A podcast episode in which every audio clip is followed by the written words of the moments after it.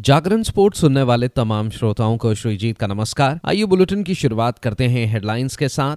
Centurion test में दूसरे दिन का खेल समाप्त होने तक दक्षिण अफ्रीका ने अपनी पहली पारी में बनाए पाँच विकेट के नुकसान पर दो सौ छप्पन रन।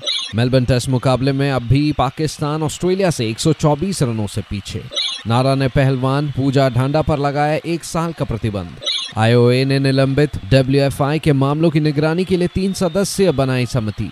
अब खबरें विस्तार से। भारत और दक्षिण अफ्रीका के बीच सेंचुरियन में पहला टेस्ट मुकाबला खेला जा रहा है, जहाँ दूसरे दिन का खेल समाप्त होने तक दक्षिण अफ्रीका ने अपनी पहली पारी में पाँच विकेट के नुकसान पर दो सौ छप्पन रन बना लिए थे। साउथ अफ्रीका के लिए डीन एलगर 140 रन बनाकर तो वहीं मार्को येंसन तीन रन बनाकर क्रीज पर मौजूद थे। आपको बता दें, इससे पहले डेविड बैडिंगम छप्पन रन बनाकर आउट हुए। उधर भारत के लिए जसप्रीत बुमराह और मोहम्मद सिराज ने दो दो सफलताएँ हासिल की। आपको याद दिला दें, इससे पहले भारत अपनी पहली पारी पारी में 245 रन पर ऑल आउट हुई थी, जहाँ के राहुल ने सर्वाधिक 101 रन बनाए। तो वहीं विराट कोहली 38 और श्रेयस अय्यर 31 रन बनाकर आउट हुए। उधर कगी जोराबाड़ा ने पाँच सफलताएँ हासिल की। अब कुल मिलाकर दक्षिण अफ्रीका के पास 11 रनों की बढ़त हासिल है, जबकि उनके पाँच विकेट अब भी सुरक्षित हैं।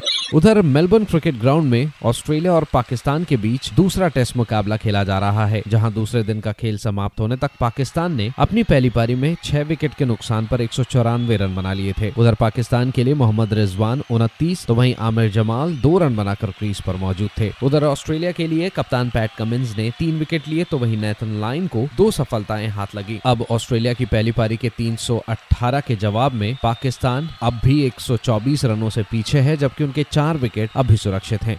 आगे बढ़ते हैं, पूर्व विश्व और एशियाई चैंपियनशिप पदक विजेता महिला पहलवान पूजा ढांडा को भारत की राष्ट्रीय डोपिंग रोधी एजेंसी ने एक साल में तीन पता ठिकाना विफलताओं के लिए एक साल का प्रतिबंध जारी किया है। नारा ने 2022 में 12 महीने की अवधि में पूजा के खिलाफ दो फाइलिंग विफलताएँ और एक मिस्ड टेस्ट दर्ज किया। उनका एक साल का प्रतिबंध 15 जून 2023 से प्रभावी हुआ। उन्हें जुलाई 2022 में नारा से प्रारंभिक फाइलिंग विफलता पत्र मिला। उसके बाद उसी वर्ष अक्टूबर में दूसरा पत्र मिला। दिसंबर 2022 में वह परीक्षण कराने में असमर्थ थी। पूजा ने दलील दी कि 21 से 23 दिसंबर तक होने वाली राष्ट्र कुश्ती चैंपियनशिप के लिए विशाखापट्टनम की यात्रा की व्यवस्था के कारण उनका टेस्ट छूट गया। नारा के डोपिंग रोधी अनुशासनात्मक पैनल ने कहा कि पूजा ने वैकल्पिक समाधान के रूप में इक्कीस दिसंबर को रोहतक या दिल्ली में अपना सैंपल उपलब्ध कराने का प्रस्ताव दिया था। पैनल ने निर्धारित किया कि गलती का स्तर गंभीर नहीं था। बारह महीने की अवधि के भीतर तीन ठिकाने विफलताओं का कोई भी संयोजन, नारा एंटी डोपिंग नियमों अनुच्छेद दो दशमलव चार के तहत डोपिंग रोधी नियम का उल्लंघन है, जिसके कारण चार साल तक का प्रतिबंध लगाया जा सकता है।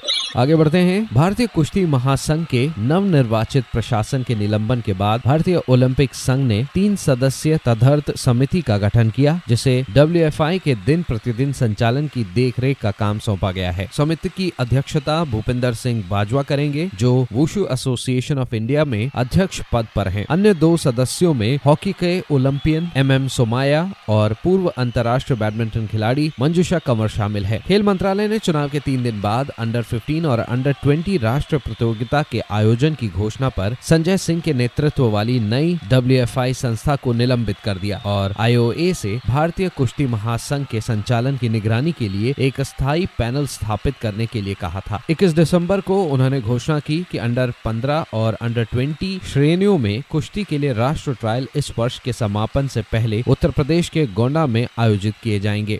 तो फ़िलहाल इस अपडेट में इतना ही खबरों का सिलसिला जारी रहेगा जागरण डॉट कॉम पर। और हाँ खेल जगत से जुड़ी तमाम बड़ी जानकारियों के लिए बने रहिए सिर्फ़ और सिर्फ़ जागरण डॉट कॉम पर। नमस्कार।